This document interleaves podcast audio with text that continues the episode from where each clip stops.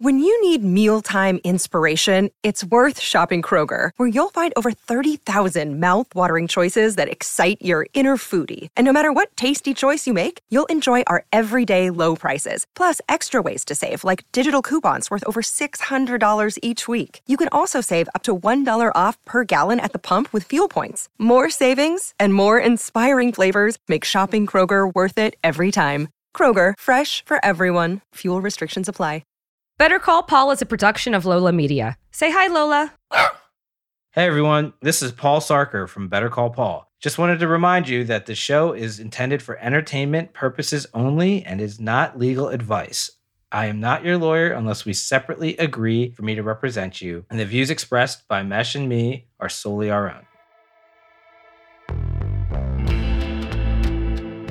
Hey everyone, welcome back to Better Call Paul, the show where we discuss the legal and business side behind the scenes of Hollywood sports and entertainment. I'm your co host, Paul Sarker, former Marvel lawyer and current Big Law Media attorney. And I'm your other co host, Mesh Lakhani, pop culture enthusiast. Well, Paul, this was uh, a big week for movies or box office movies. Another Marvel film out. I went to go see it Ant Man 2, Quantumania. Ant Man 3. Oh, shoot, shoot. Ant Man 3. Sorry, I forgot the second one existed because uh, it was okay. Let's just say those words. I liked it. I liked Ant Man and the Wasp. I, I did prefer Ant Man 1 to Ant Man 2. In this case, Ant Man 3, man, I, I don't know what to say. Like I'm a Mar- I'm a Marvel fan. Phase 5 is off to a rocky start. I'll just say that. It was okay. It was okay. Jonathan Majors was absolutely incredible. If the movie is really just there to set up the villain for Secret Wars and the Avengers 5 and 6, then I guess you could say it's a success. It did make 120 million over its um, 4-day holiday weekend, but at the same time, it is a little concerning that it hasn't, you know, won over audiences. It's the second lowest Rotten Tomato score, uh, right above Eternals. The only Eternals, two, yeah, yeah, the only two of the 31 movies in the MCU to be rotten on Rotten Tomatoes. yeah. And Phase Four wasn't the strongest phase, so people are wondering, like, you know, is are we at a Yeah, tra- Phase Four was great. yeah, fa- Phase Four was was was soft, and there was a lot of stuff in Phase Four. It was like you know 18 projects. Yes. So yes, you know, I was in LA last week and I was catching up with some colleagues and people who are Marvel fans, clearly, but, you know, a little bit older.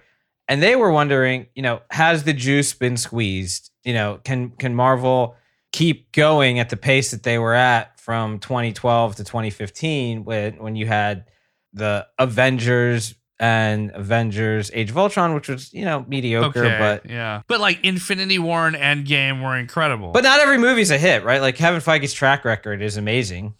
Yeah, but I, I think lately it's just been I've noticed this. I had to look internally. I, I went with my very good friend who's a diehard DC fan, and he was like, Man, that was not good. And I was like, Yeah, I gotta say, like the last few movies I've been to, they've been like, you know, Thor Love and Thunder, I probably won't watch it again.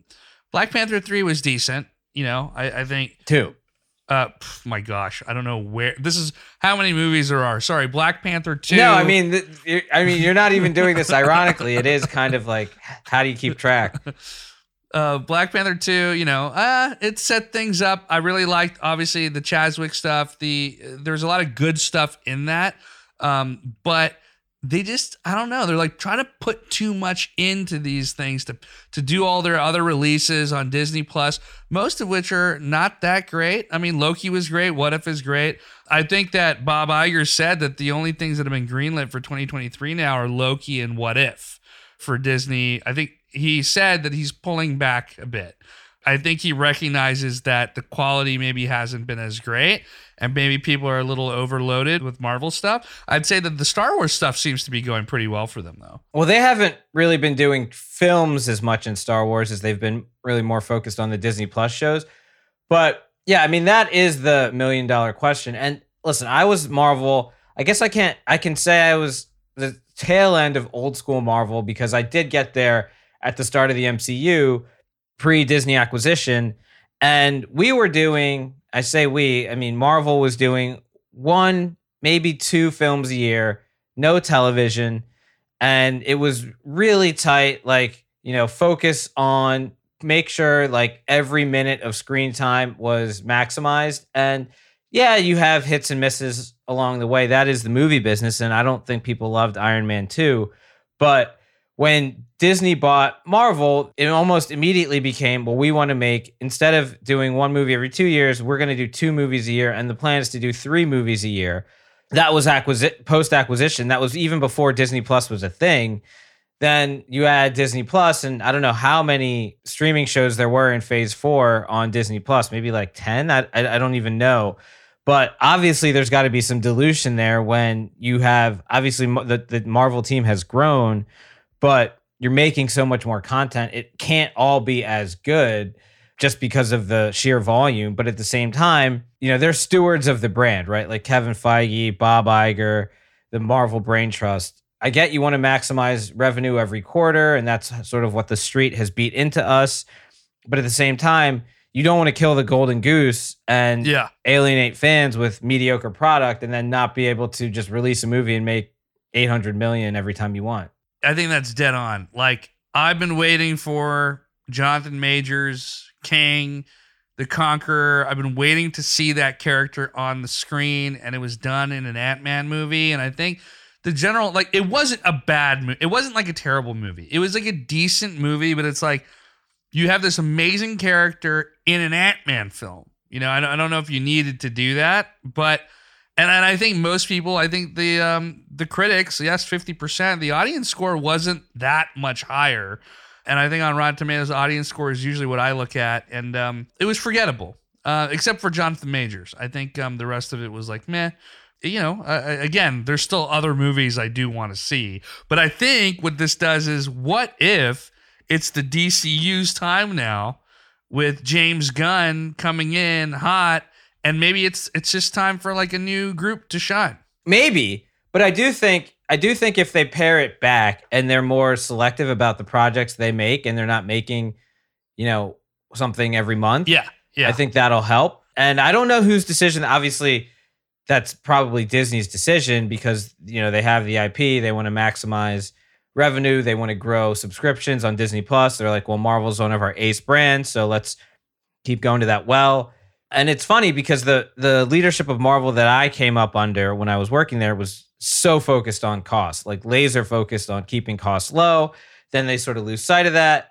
Disney takes over, they take more control over the process.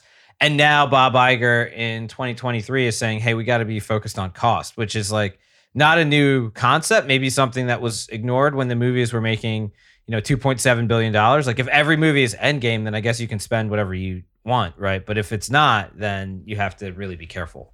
Yeah, I mean, look at the end of the day, I want to see Secret Wars and I want to see all the movies with, you know, the big villain and I'll just keep consuming till we get there. I might be annoyed along the way, but I'm going to keep consuming. So you wouldn't skip any installments in the MCU? not not movies, not movies. okay. I have never skipped a movie, even when Eternals got like, you know, 48% on Rotten Tomatoes. I just went alone. It was an empty theater.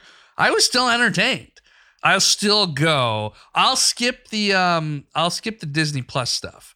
Uh, and that's actually not true because I'll end up Right, but that's the thing. But much Kang's debut was in Loki. It was, and Loki was a great show. And What If was also a great show. And I think when I got to like a few of these others, I was like, eh, uh, this is just getting too much. Like for me to see what happens. I wish the main characters would just be connected in the films. But I think Loki's a good proof of that.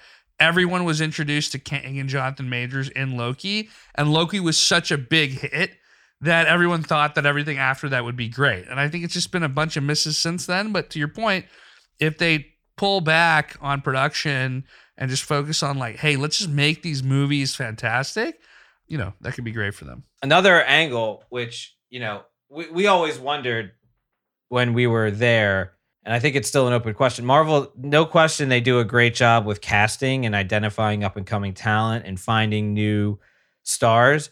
But you know, one of the risks that we all were concerned about is like, okay, when when Downey Yeah. is no longer in the universe, when we have to move on to the sort of next phase of stars, or you know, like basically that's the next phase. Whether they're stars or not, I mean, up and coming or they have the potential to be.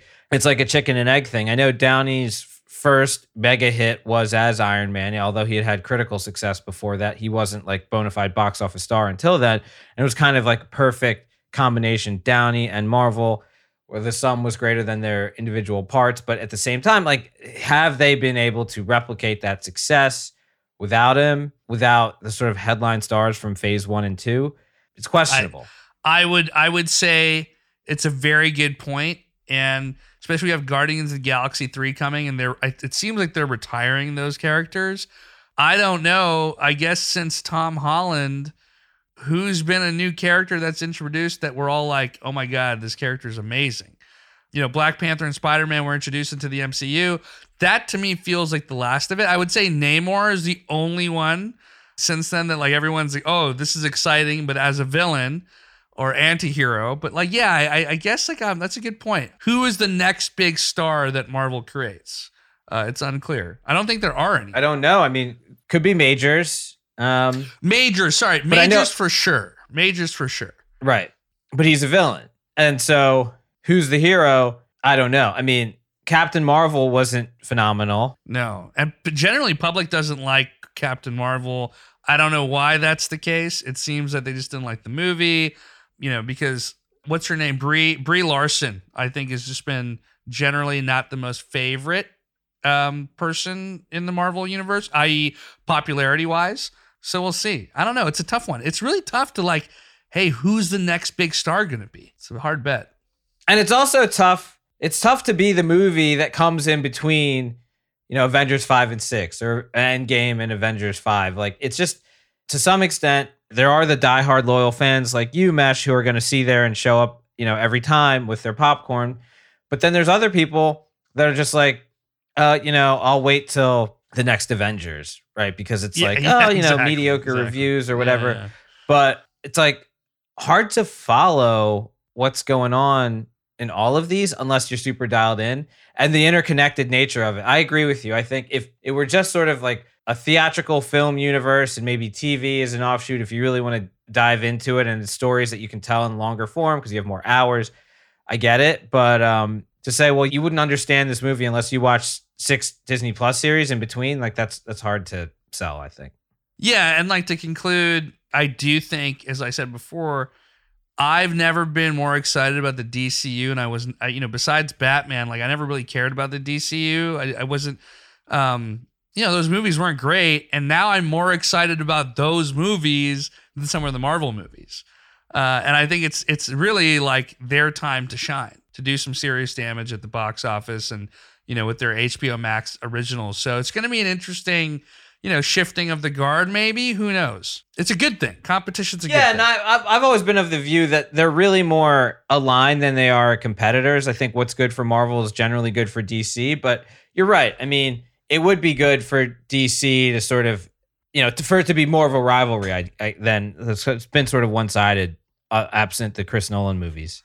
Yeah, and I think that benefits us as viewers. So yeah, but yeah, let, let's uh let's take a break and then let's come back and we'll talk about where streaming is in comparison to linear TV this year.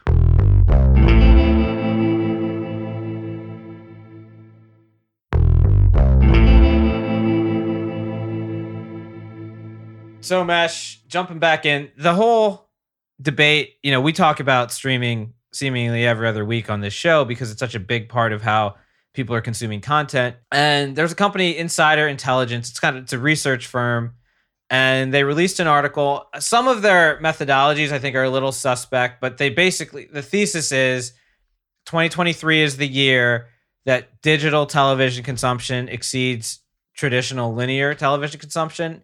That's the headline. What they're saying is that linear television will be watched an average of two hours and 55 minutes a day by adults in the US and digital television will be watched an average of three hours and 11 minutes per day. The thing, and I'll just get this right out of the way one of the things about their methodology is that they're saying they're including all digital and including linear digital, something like Hulu Live or YouTube TV right, in the digital right. bucket, even though it is technically linear. And they're also including social media like TikTok in Right. the digital bucket, even though it arguably is not television, although that, that line is blurring.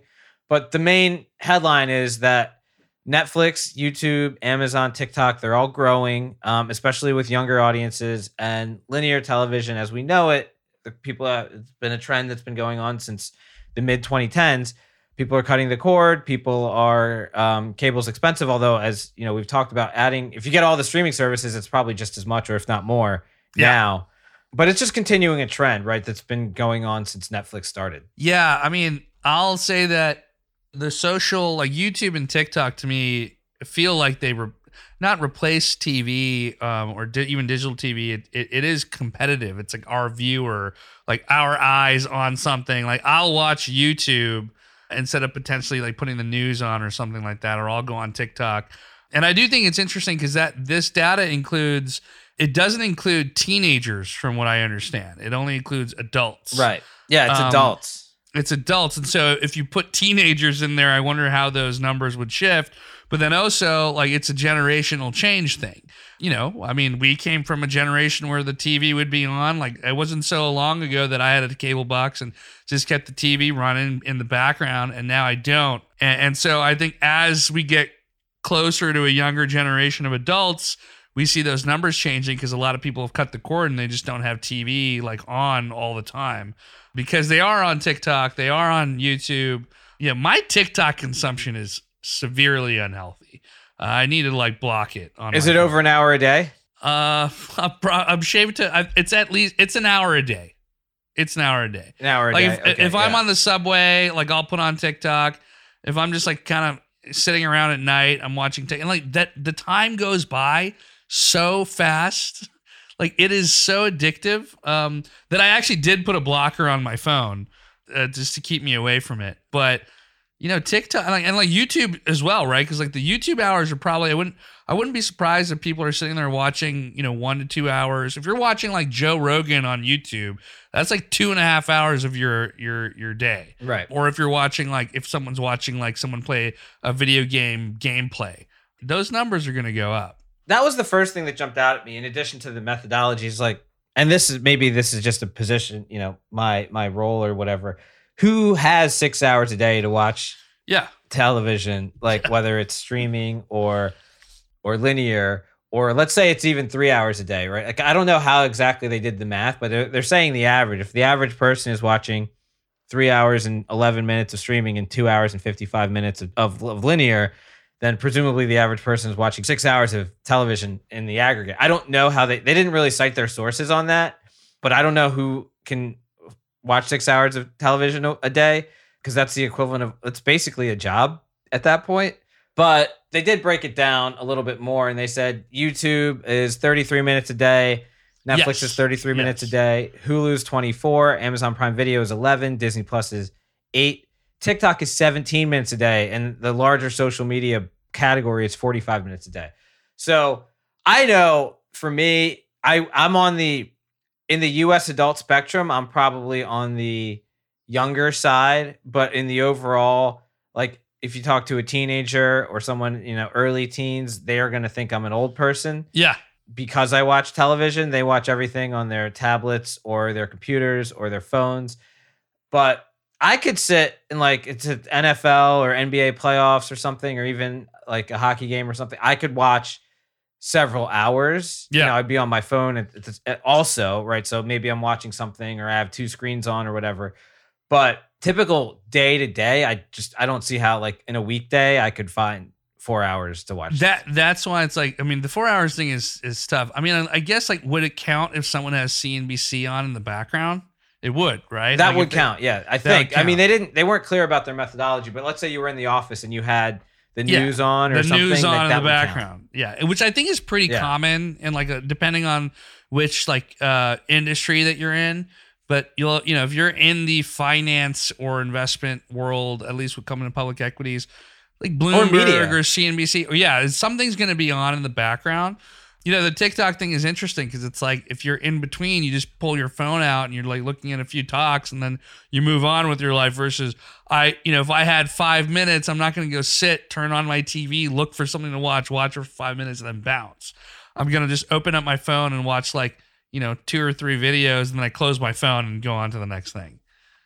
Yeah, is TikTok bad. is is what Quibi was trying to be, right? Like yeah, yeah, you know, it in in every sense of the word, except it's just way more addictive.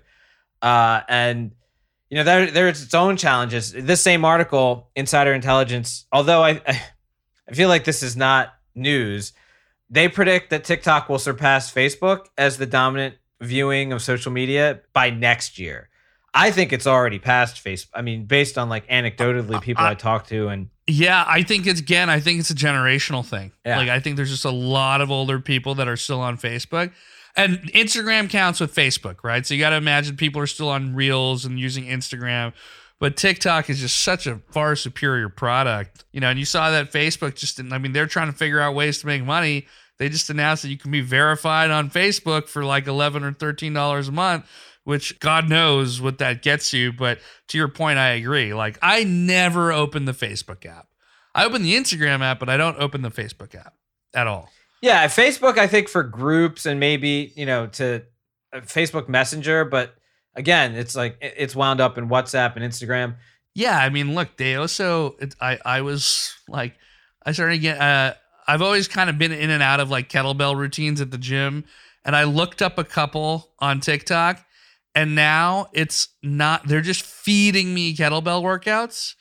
And I'm, I just, I'm like, okay, they really just know what I want to see right now. And then, you know, it, it is kind of amazing how they're able to just like, hey, this learn what you want and then feed you more and feed you more. I mean, they look at your search and they'll send me recipes on whatever. I mean, I use like TikTok to like research stuff too. Like when it comes to food and a workout, I'll always use TikTok over anything else. It's a part of the zeitgeist for sure. And I don't know if it's television, but even we talked about this, right? Like all the sports and news are two of the things that keep linear television afloat because they're the things that people tend to watch in real time, right? Live. And sports is moving digital. YouTube TV and YouTube are getting Sunday ticket. Amazon has Thursday night football. MLB has this big deal with Apple, and they may take all their games digital in the near future. I mean, there's there's speculation about that. So, as it's a generational thing. I mean, I think we'll be talking about this in five, ten years, and linear will be a. It could be a small minority at that point, or maybe it makes a comeback. I, I don't know. Yeah. Well, I mean, it's like one of the interesting things from the weekend. I didn't realize it was the NBA dunk contest, uh, the slam dunk contest over the weekend. Mac McClung. Yeah, and I only knew because I was on TikTok, and I'm like, this guy, it was pre- it was a pretty sick dunk, and then it clearly, it, I start watching all the videos, and then it just starts showing me all the historic dunks from all the previous slam dunk contests. And this all happened within 24 hours, so now my feed is just filled with dunks. And I, I find that pretty amazing. Like they're like, yeah, this guy just wants to watch more people dunk, which is true. I do want to watch more people dunk.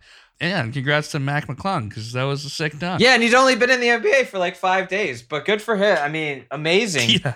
to be six two, a five forty, jumping over Yeah. two people. I mean, it's just absurd. It was Good for him. nasty. It was great. Good for him. And you saw all the memes with uh, white men can jump. That movie Yeah. was classic. Woody Yeah. Harrelson, Wesley Snipes movie. I mean, that guy's a Rewri- six, a rewriting six, history. a six two white guy doing that type of dunk is. He has a forty four inch vertical. It's insane. I mean, it's just insane. forty four inches. It's insane. That's- Uh, Good for him. Uh, so let's take a quick break and uh, dive. I mean, we can talk more about streaming and, and sort of how this how it impacts talent and actor, writer, director deals in another episode. But I think it's no it's a secret to knowing that digital distribution and digital consumption is growing and traditional linear methods are, are shrinking and uh, insider intelligence is just confirming that. But let's take a quick break. And when we come back, I want to do a, a little deeper dive into a South Asian Indian filmmaker who is getting a lot of buzz, nominated for an Oscar, Shaunak Sen. We'll talk about him after the break.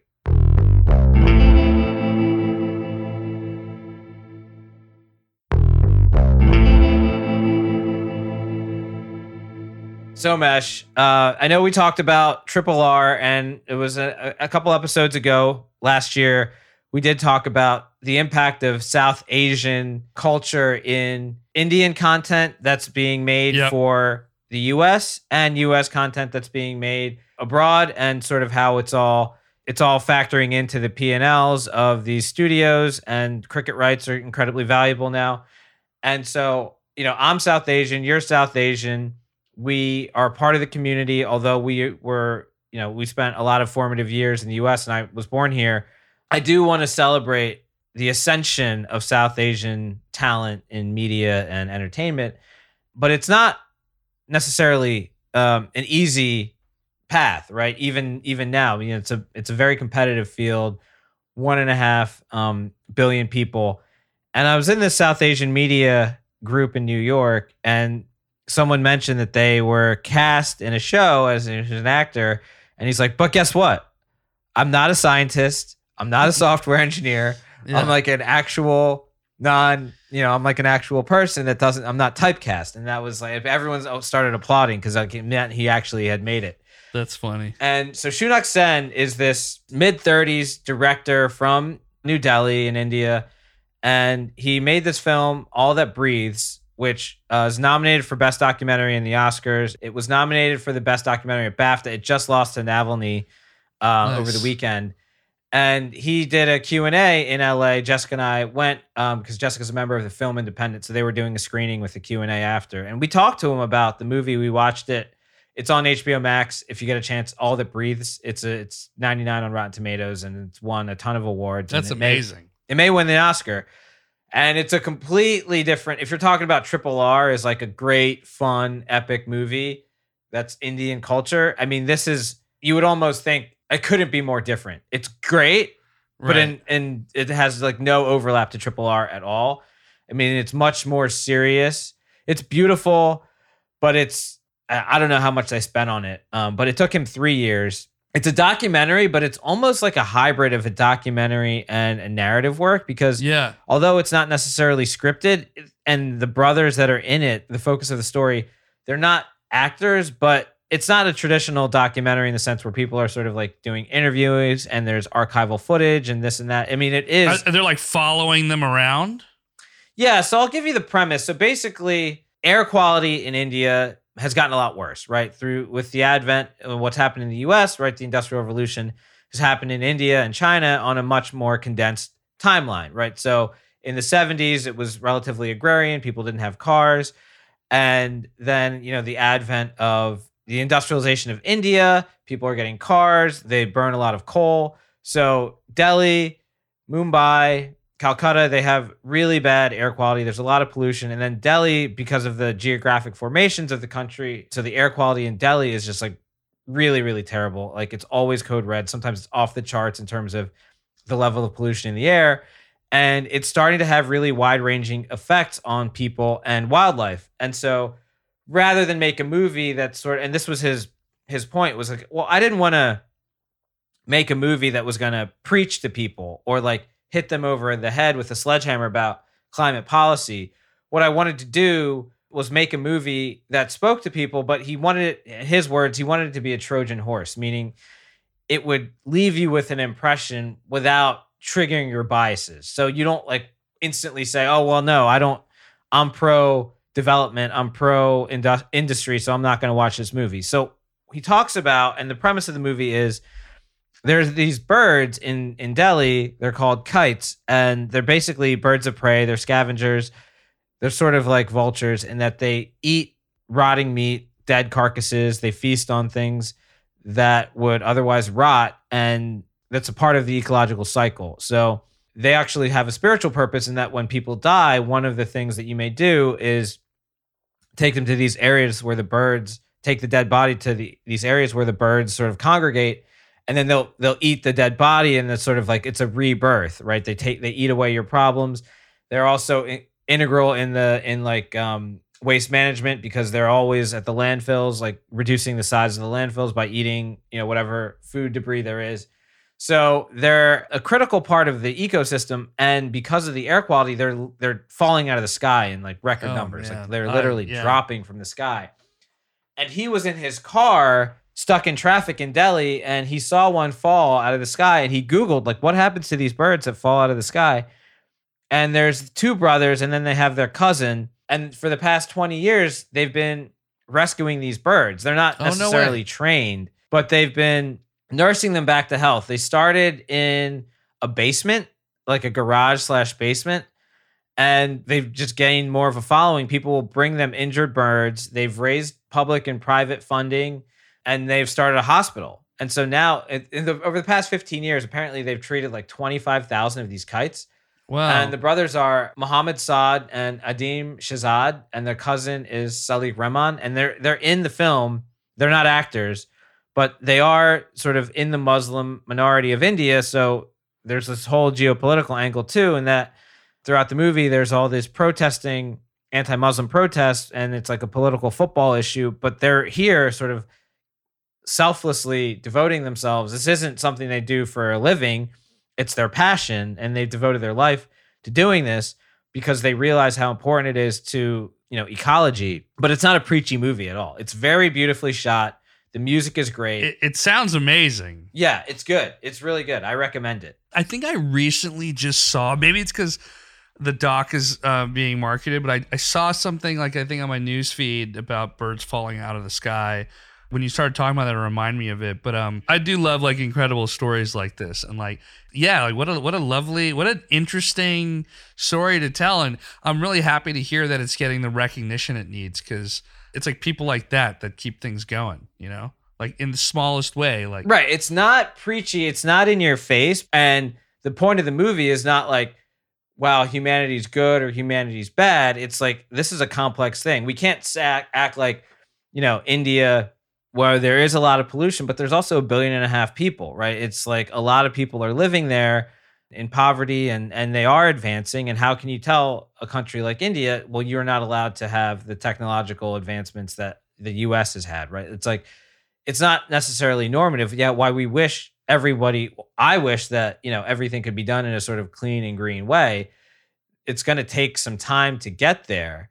And his point is not that, you know, India needs to change everything. It's just saying, like, there are consequences.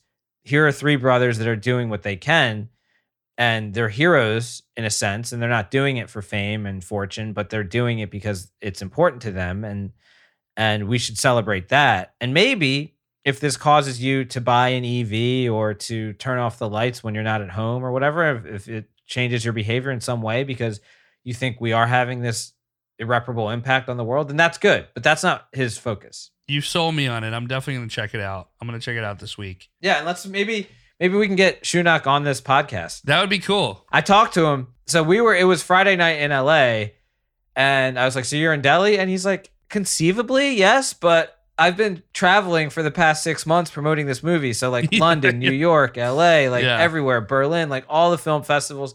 So, you know, he's pushing it. The brothers who are in who star in the film um, are also doing the press junket and I was very impressed at how mature and down to earth and eloquent he was. And I look forward to the next project. Although I asked him about it and he's like, I'm just so slammed trying to get this thing off the ground. They don't they don't have an Indian distribution deal yet. So they have HBO Max in the US. HBO Max doesn't have a uh, a product in India, so they're looking for a streaming partner in India right now. But he just signed with WME and Entertainment 360, so I think he'll probably have a lot Good for him. more in store. I'm gonna I'm gonna watch the trailer as soon as we get off. I'm excited to watch it. Yeah, you should. It's good. I recommend it. Awesome. Well, thank you for sharing that. That's awesome that you got to meet him in person. And uh, I'm definitely going to check it out. Like I said, I'm going to watch the trailer. Highly recommend everybody else check it out. Paul, what's the name of it again? All that breathes. All That breathes on HBO Max. And uh, that's our show for this week, folks. Make sure you tune in next week. Follow us on at Better Call Paul the podcast, Instagram at Mesh Lacani on Twitter. Make sure you're subscribed on Apple, Spotify, wherever you choose to listen. Better Call Paul is produced and edited by Valentino Rivera and assistant producer Lisa Sanders. Have a great week. Thanks, everyone.